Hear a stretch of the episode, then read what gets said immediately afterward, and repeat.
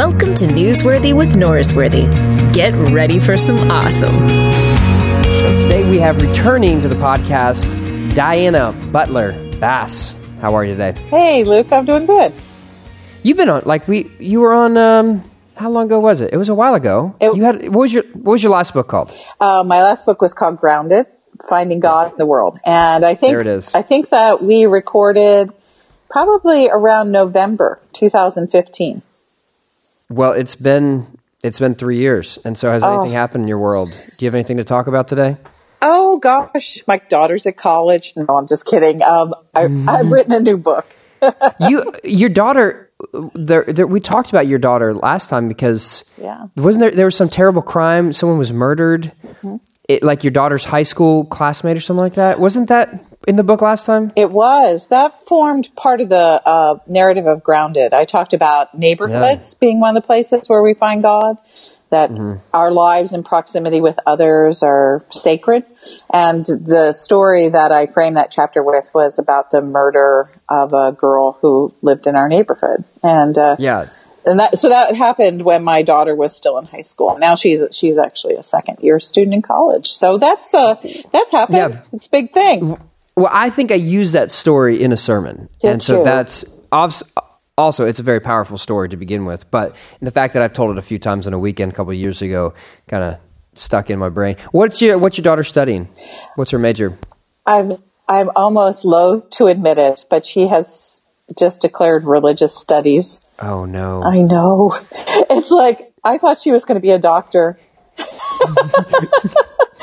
and Like- she Yeah. she loves she loves studying theology and Mm-hmm. church history and I went, "Oh my gosh. I I have accidentally created a mini me." Uh, Yeah. And she's not that. She's her own person and she brings her own questions to it. But it's kind of amazing that these are ques- questions that fascinate her.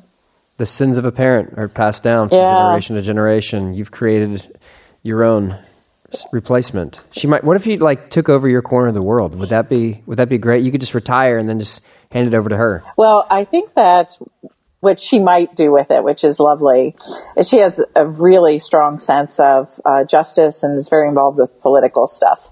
And so I, I think that the religion piece for her, and this is something I thought about when I was younger but didn't go this route. Um, the religion piece for her helps to explain moral frameworks and Okay. why people do some of the things they do and what resources we have available to us in our spiritual lives to help us do better. But that she's thinking about uh, possibly becoming a lawyer for Really? yeah for uh, marginalized communities. She's very interested in immigration law and Gotcha. and other kinds of justice issues like that. And so she uh, she is just a completely amazing and lovely person, and you can tell that as a mom, I'm You're very proud. I'm super proud of her. She's always teaching me something new as well. well, my daughters do that too, and the oldest one is nine. So I can't Oh. imagine what happens when they're. 20. Most uh, undergrads these days are kind of taking a different trajectory in their career than when, like, even when I was a Bible major undergrad, um, where, you know, 20 years, I was not an undergrad 20 years ago. For the record, let me just say that it was 18. But a couple decades ago, when you were a Bible major undergrad, you were thinking, I'm going to do youth ministry, I'm going to be a preacher, or I'm going to be an associate, or I'm going to do something like that, or maybe just be a professor. Um, and now it seems that so many like undergrad religion majors are looking to do something social justicey, to use Right. the old old terminology. Do you? Th- I've tried to figure out a reason for that, and I've heard different theories. Part of it is maybe a devaluing of the work that the church does, and an, a greater value in like the nonprofit world. Why do you think that is? Like that. That's my take. Do you have a different take on it? Uh, that's that's an interesting way to put it because I see the same thing, but I think of it as quite a positive thing. And that is, once upon a time when we thought about justice, we were thinking about it within the boundaries of faith communities. But to have an entire generation say, no, justice isn't something that just happens within the boundaries of faith, but it happens in the world. And so to me, the idea that people who might or might not themselves be religious, my, my, my kids happen to have a pretty robust theological framework and they would call themselves Christians and they certainly mm-hmm. do believe in God. I have a stepson as well who's who's uh, nearly 30. Um, so they have all those pieces, but for them, the idea of working in the world is actually spiritual.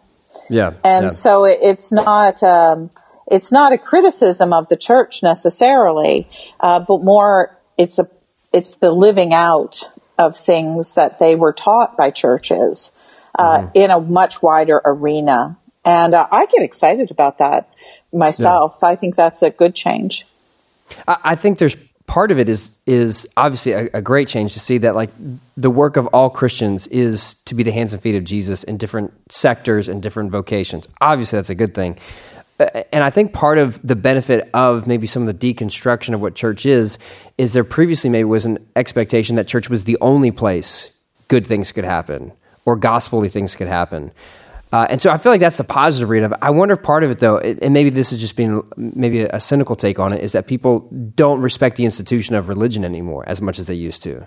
And I'm not saying yeah. your daughter or anyone is taking like choosing one or the other specifically as the only rationale for what they do. But it's just interesting that like, I, and again, I don't want to talk about your daughter, but that that is a common trajectory for so many undergrad religion majors of like go in that direction. It it is, and um, it, it, certainly would not be to say that there isn't a criticism of the institutions of religion by this generation, yeah. and that's okay. That's every every generation has to take these things on for themselves. And mm-hmm. for some generations, it winds up being acceptance, and other generations, it winds up being critique. Yeah. Um, and so this one is definitely a generation of critique. And yeah. and and you know institutions that have been around four, or five hundred years, a thousand years, they should be big enough to take that. Um, so, so for me, I always tend to see that as, you know, just, that's just part of the historical process. So, yep. so, so, I'm, I'm, I'm actually cool, cool with that on that level. Um, but one thing I, I think that really ties very deeply into the books that I've been writing is that for about 15 years, um, my career between 19, 99 thereabouts to about 2013, right in that framework. So it'd be more like 14 years. I was writing primarily about congregations and things that went on within the institutions of religion. And I was trying to encourage institutions to be their best, to figure out how to mm-hmm. be more vibrant, to be more responsive to the longings of people in society, you know, as current as we currently understand the spiritual questions that are all around us.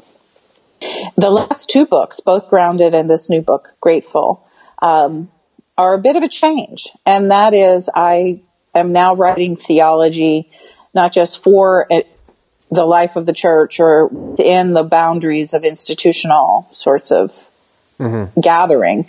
Um, but now I'm trying to figure out how to write theology and spiritual practices for the world, both within the church and beyond the church. Uh, because of this very change is so many people who have stuck with being Christian or being Jewish, being within traditional religious frameworks, their children and, and their grandchildren have not. And one of the really deeply compelling questions in my life is how do I stay in conversation with that? How do I stay in conversation with, with my, my kids, okay, you know, we have great theological conversations, but my kids bring their friends home. And, and, um, I am absolutely compelled by the issues that are surrounding us right now is how will the stories, how will the practices, how will even rituals survive if institutional churches are in crisis? So, so both grounded and grateful represent books that are taking theology and moving theology outside of the boundaries of church without alienating church people. Cause, because yeah. I'm trying to hold those two things together right now. And I, and I sense that in your writing that that's what you're trying to do. Where the language mm-hmm. you're using is inclusive. The stories you're trying to incorporate are the stories of the Christian tradition, also other traditions in there. And mm-hmm. I see you trying to make space for for the, the different conversation partners on specifically, for example, the subject which is about gratitude. Uh, like how does how do all these stories come together? How do they interact with one another? And it reminds me of um, uh, Miroslav Volf stuff about uh, like you know Christianity, Judaism, Islam are all evangelistic religions. They try to get people to join their group. And what we must do is we all must make our claim for the good life and let those interact with one another. And I see like you're trying to do that in your book. And so I, I, am picking up what you're putting down. Like I get it. I see what you're doing. And um, what, as you're trying to make that transition, these last two books, what was the hardest part about writing for specifically inside the institution of Christianity and now trying to in, be a more inclusive writer to include all the, the different traditions? The hardest thing about writing to and within the church for me eventually became the fact that churches right now are in generally uh, such a place of anxiety um, about loss of membership, about mm-hmm. the shift of resources, but how are they going to pay for pensions in the future? Can they keep their building? What about arguments about this, that, and the other thing? There's just this huge level of anxiety uh, within conventional religious institutions. That anxiety translates itself into a desire not to sit around and discuss theology or to, um, you know, think about how we're really living this out but instead it translates into a desire to fix things. And so, so over the longest period of time, as I was writing for churches, I was writing for, uh, writing about spiritual vibrancy and trying to open people up to thinking about theological and ethical questions in new ways. People would say, oh, oh, so if we just have a program where we invite people to come to our church and we're really hospitable, then our church is going to grow. And I was just getting utterly discouraged because the work that I was doing was not intended programmatically get bodies inside of a building so that they would be able to have higher levels of giving in order to fix their roofs. And so that sort of instrumental approach to spiritual life uh, began to actually depress me. Hmm. And the anxiety that pushed that um, has done nothing but increase over the last uh, couple decades. And so I was hope I, I, had hoped that some of the things that I would write uh, would lessen people's anxiety and move them away from the quick fix mentality. But I'm afraid that that's only grown in many quarters of churches. And um, why do you think it's grown? Well, because certainly what I hear um, more and more when I'm on the road Mm-hmm. Um, and I think it has grown because of the social trends that are surrounding churches. Um, in, in both, in all Protestant quarters, whether liberal or mainline, uh, we're down to, if you, if you look at the population who's under 30 years old, um, 8% of people who are under 30 in the United States are white evangelical Protestants. 8% are white mainliners. About 4% are Hispanic Catholics. About another 4% are Hispanic Pentecostals, or, or excuse me, Hispanic Protestants. And about 8% are black Protestants. About 2% are black Catholics.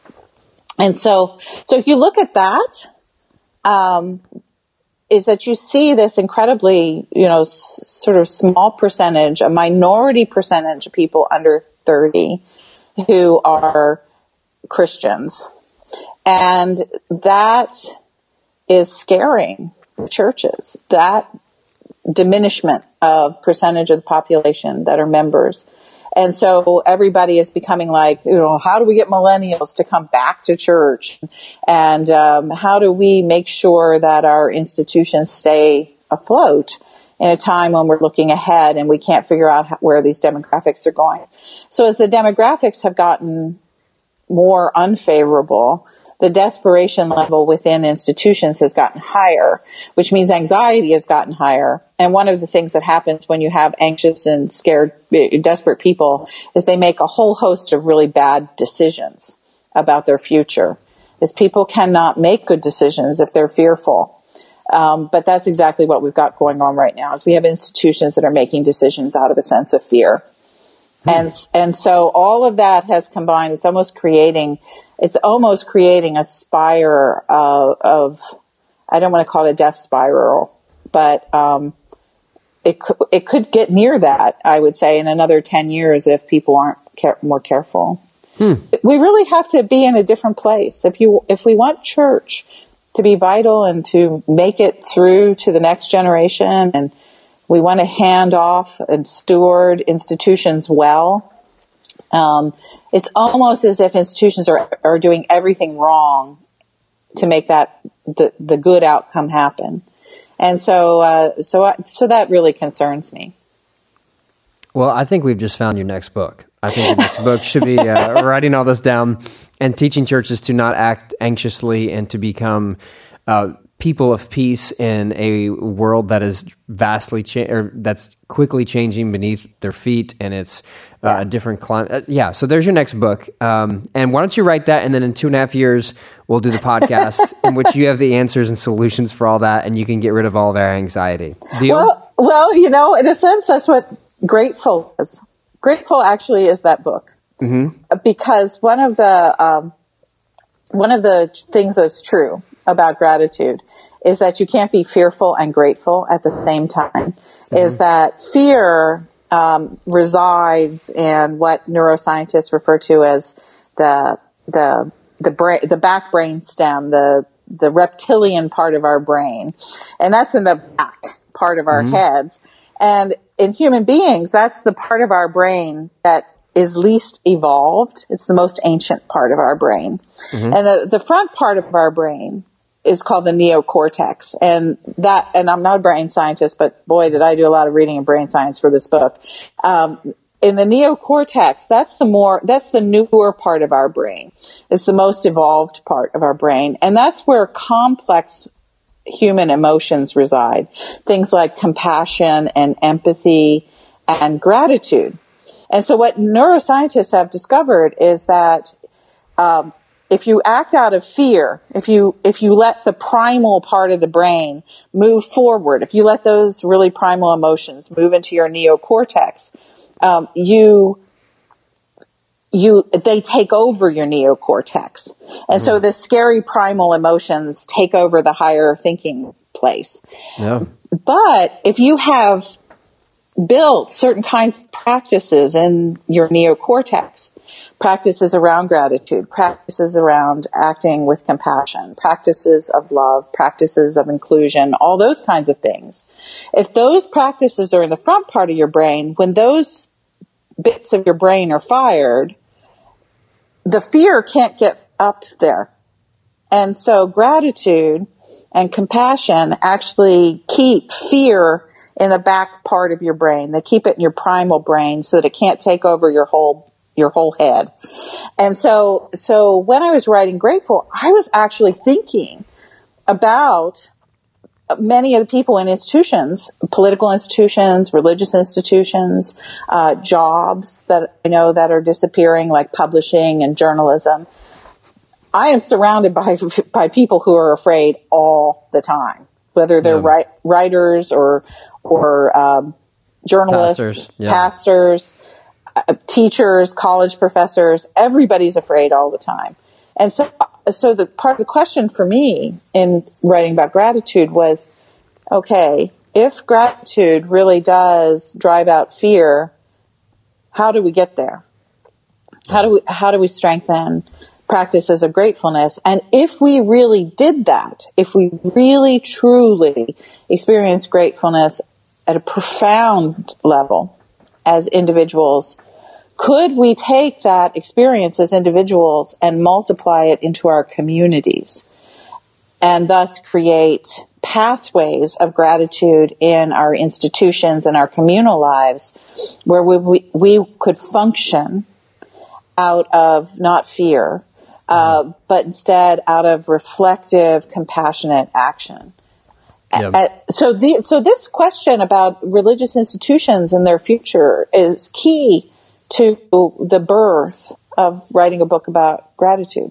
Yep. Well, unfortunately, our listeners couldn't see using hand motions of the back of your head and the front of your head, which was really helpful for me And it helped me make sense of that more than those who will not be able to get those. So just imagine while you're rethinking what you just what Diane just said, hand motions, back of the head, front of the head, that really helps a lot. So just imagine that happened.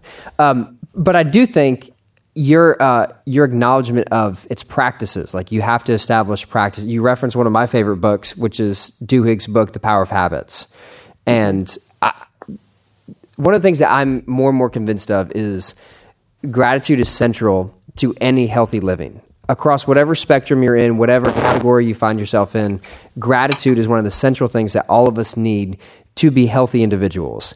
And the way that you experience gratitude is not just saying that I have this emotion, but you have the practices of I'm going to establish gratitude in my life. And I, I love the, the categories that you've created for like two options of gratitude. And we'll get into practices in a second.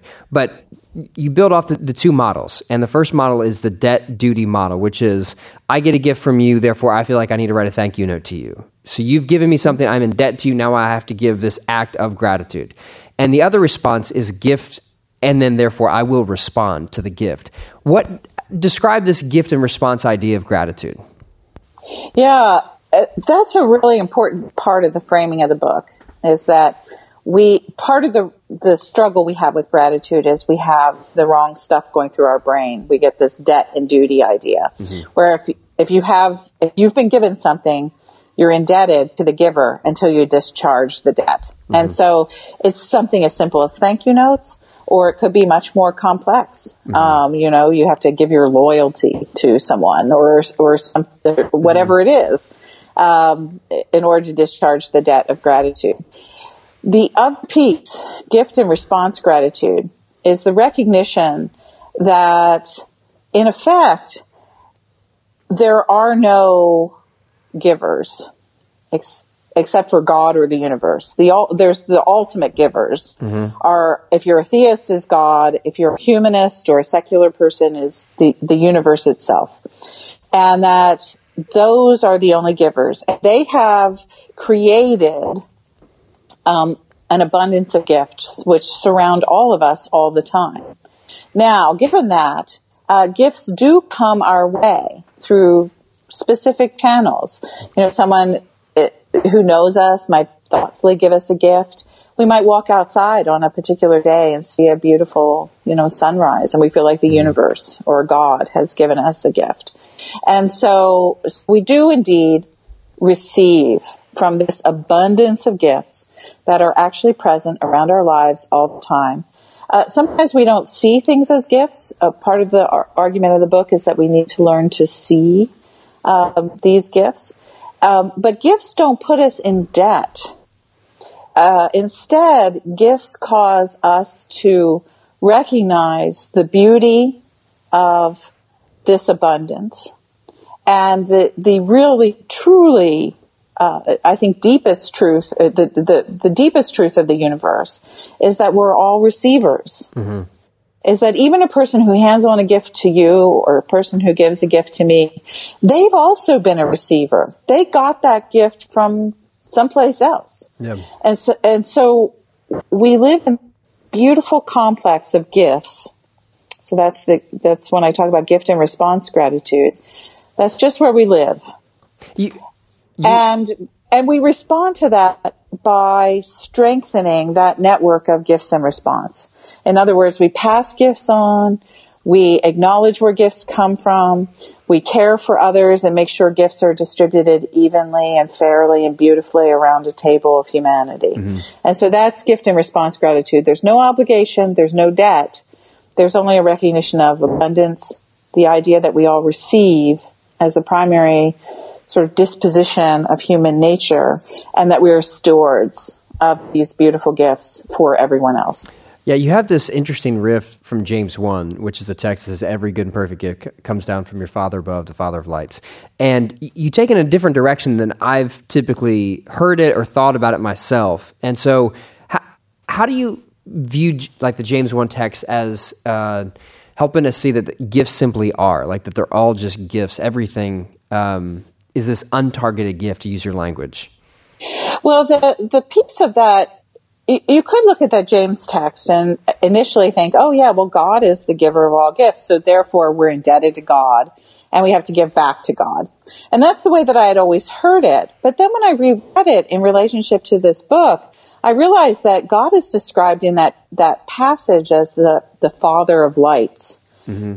And as soon as you pay attention to that word light, light is one of the most diffuse gifts of all mm-hmm. of the whole universe. Um, you know, light is not specifically targeted towards any individual. It just is.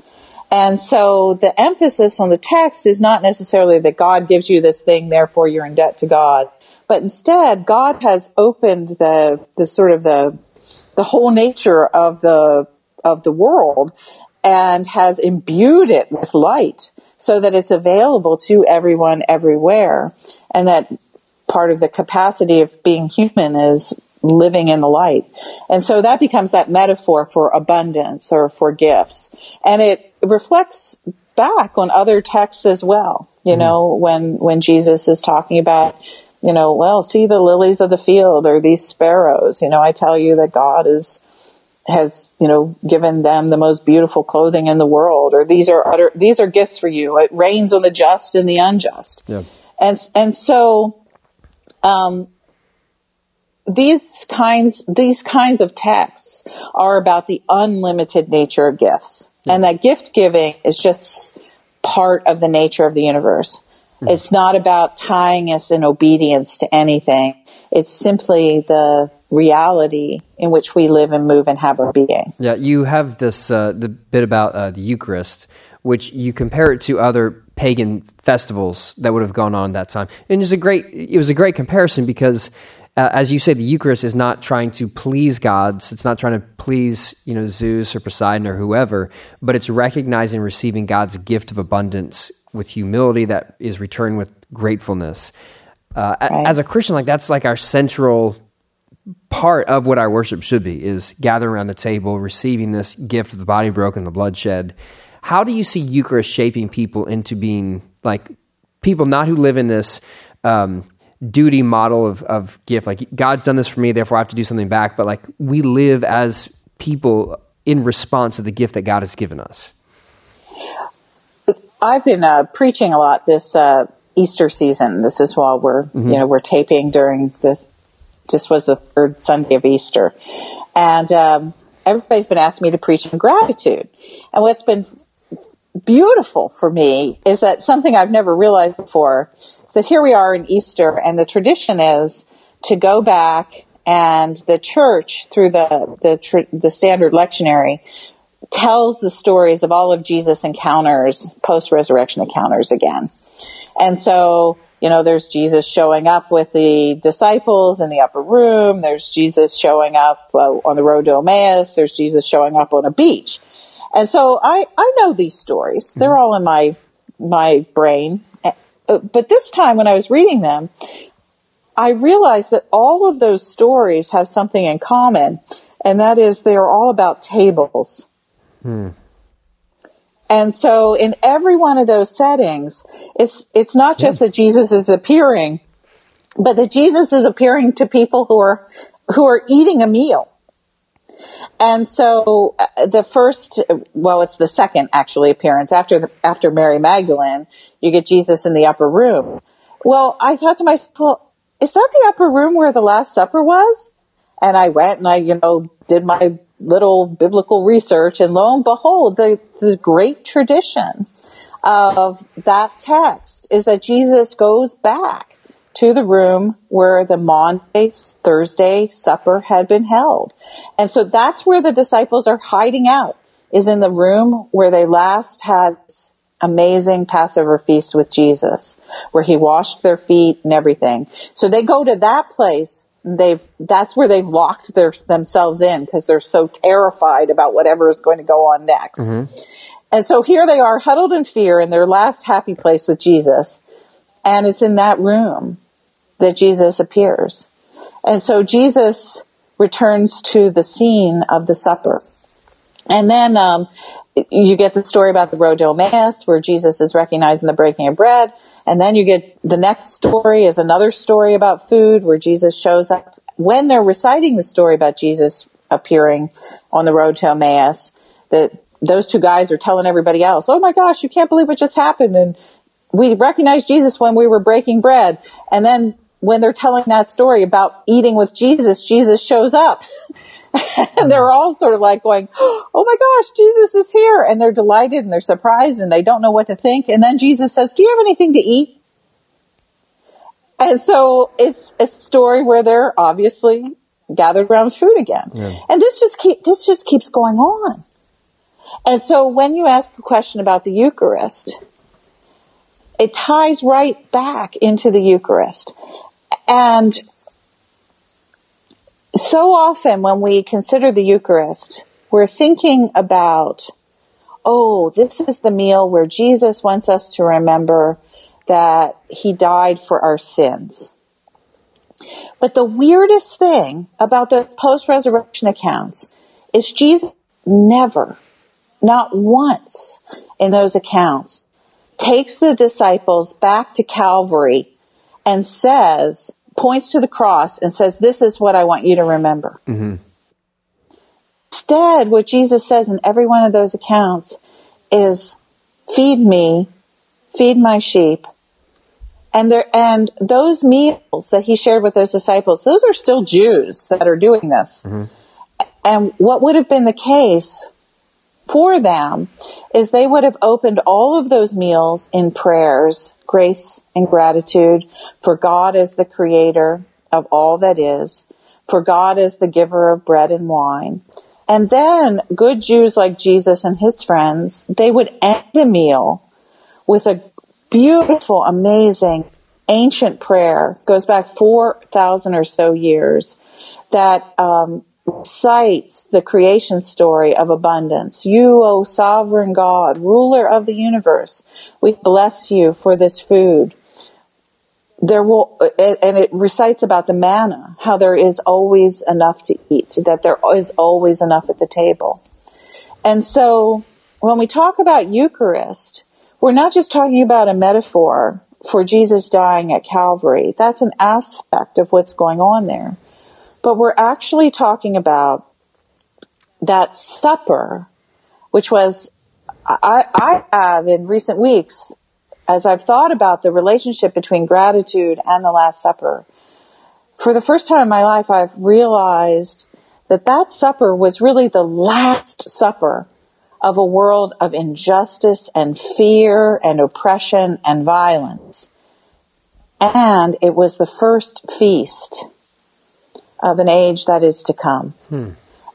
And that's the age where we finally embrace and live in the abundance that God has given us, that we accept the gifts of God for the people of God, that we live in the middle of that, and that we act truly as overseers, as it says in the as it says in Genesis, that we kill, we kill, we keep until the earth. We're overseers of creation. And I think that what Eucharist is trying to do is it's a table of gratitude where we're called back to the Genesis account and invited to live in the fullness of that dream of God as it is coming into being in the age that is to come.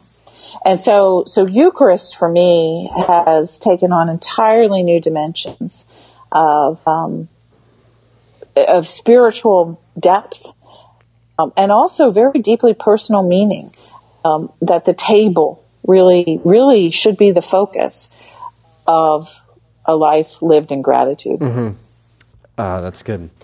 Uh, that's good. You um, talk about practices uh, you talk about uh, your relationship with uh, Phyllis Tickle, who uh, yeah. famously was um, uh, a great thinker on you know, prayer practices. I think famously she four four prayers every day that she would do a prayer of Thanksgiving, um, and yeah. it was a, a, tradition that that many people have been blessed by. Uh, when you think about gratitude, it's not just something that's an emotion, but it's a decision you make. It's a disposition towards the world. Uh, what do these practices do to help get you in that disposition of gratitude?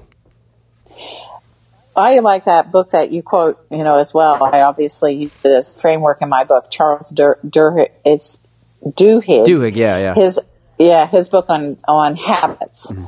and um, you know, habits. We all have habits. I grew up United Methodist, and so I'm very familiar with this idea of habit. John Wesley talked about it quite a bit in the 18th century, and part of the problem with the universe is that we have a lot of bad habits, and and our habits are cued, uh, queued up uh, by certain things that happen in our world. So you wake up in the morning and you smell coffee, and as soon as you do that, you think of what the next thing is to do. Mm-hmm. Um, whether it's to put on your clothes or to, you know, kiss your spouse good morning or uh, something so you so you, the cue is the smell of the coffee and then you act on that in a habitual fashion mm-hmm. oftentimes without even thinking about it is you do something and so and usually in western culture that's getting ready to, for work or getting the kids ready to go to school yeah. and and so cues bring forth these actions.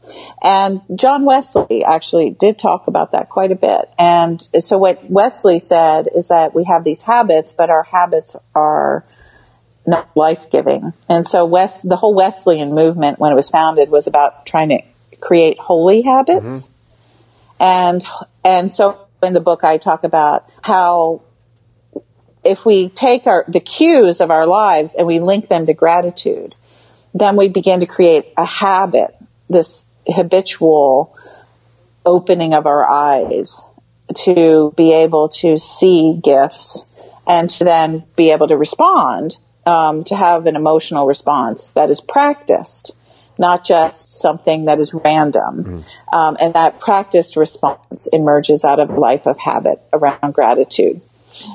So, um, for example, I did not write this in the book because I did not have this habit while I was writing the book. It developed out of the book. Hmm. Um, I have a, oh, it's not, it's not here because I was just traveling, but, um, I have a little uh, river rock that says gratitude. It's, the word gratitude is inscribed in the river rock. And, um, because I'm particularly bad right now at this stage of my life in journal keeping, a lot of people say, oh, keep a journal, mm-hmm. keep track of your gratitude. So every time you see the journal, it becomes a cue for you to think about what you're thankful for. And then the more you think about what you're thankful for, the more grateful you actually become. Yeah. Uh, I'm, I've been very good at keeping a gratitude journal in recent years, but I have this rock. And so what I do is I put the rock next to me on my bedside table. Um, and when I go to sleep at night, the last word I see is the word that's inscribed on that rock, and it's gratitude. That's good. And and that becomes cue. And then I think, oh yeah, thank you. Okay, I'm thankful that my daughter is safe today, or I'm thankful that I was able to pay uh, the car payment, or whatever it is. You know, just little things that are important things. And uh, then when I wake up in the morning, because that darn stone is right on my bedside table, my cell phone is also there. So when my cell phone goes off, I reach for my cell phone, and sometimes I don't even hit my cell phone first. I hit the gratitude rock first. That reminds you, yeah. And so the first thing I think of in the morning is also what am I grateful for? And so that silly rock has become my cue to give thanks. Mm-hmm. And it's not complex. It's not deep. It's not a 10 minute liturgy or a 30 minute meditative thing. It's literally just a little cue to frame my day morning and evening by saying thank you. Yeah, that's good. We all, I mean, we all have to have those cues, and whether it's journaling or, or a memento, uh, or it's you know prayer beads or, or you know necklace or whatever, uh, these little things keep us dialed into gratitude, and it makes a difference. Uh, you have a uh, transcription of part of an interview that um, the Holocaust survivor Wiesel. Uh, I always say his name wrong. Um, yeah, Elie was. Yeah, uh, so you, you went to Duke and got a doctorate. I didn't. Um, but there's a line that he says when a, a, person doesn't have gratitude, something is missing in his humanity. What do you think is missing in our humanity if we don't have gratitude? Huh. The piece that really struck me in that interview was not necessarily the missing in humanity piece as much as Wiesel himself saying how gratitude was the thing that got him through the camps. Yeah. Being being in Auschwitz, what kept him alive. And what they were, what people who were in the camps were able to do, and he made, made a pretty big claim here, is that it was folks who had a sense of gratitude were more likely to survive than not. And so they found something to be grateful for. And ultimately it came down to just saying every morning when they were, when they woke up, I'm alive. No. And having life was the thing that was the incubator of gratitude. And to be able to do that one day and then do that the next day and do that the next day, it created a kind of power and resilience and fortitude and resistance against the evil that was around them. And so gratitude kept him alive. And I think that knowing why he saw it to be so positive helps us understand the negative construction of the sentence. Is that if you don't really know that you're alive, I don't think you're fully human. Hmm. If if you're not really conscious, conscious of what an amazing gift this is, how can you treat that gift with in others with deep regard? Mm-hmm. You lose something of your own humanity if you don't know that life is a gift. Hmm. That's good. That's good. And I think that I think that's what he was getting at is that you you've lost your capacity for compassion. You've lost your capacity to treasure the life of everything if you don't know how to treasure life in yourself. Hmm. That's good. That's good.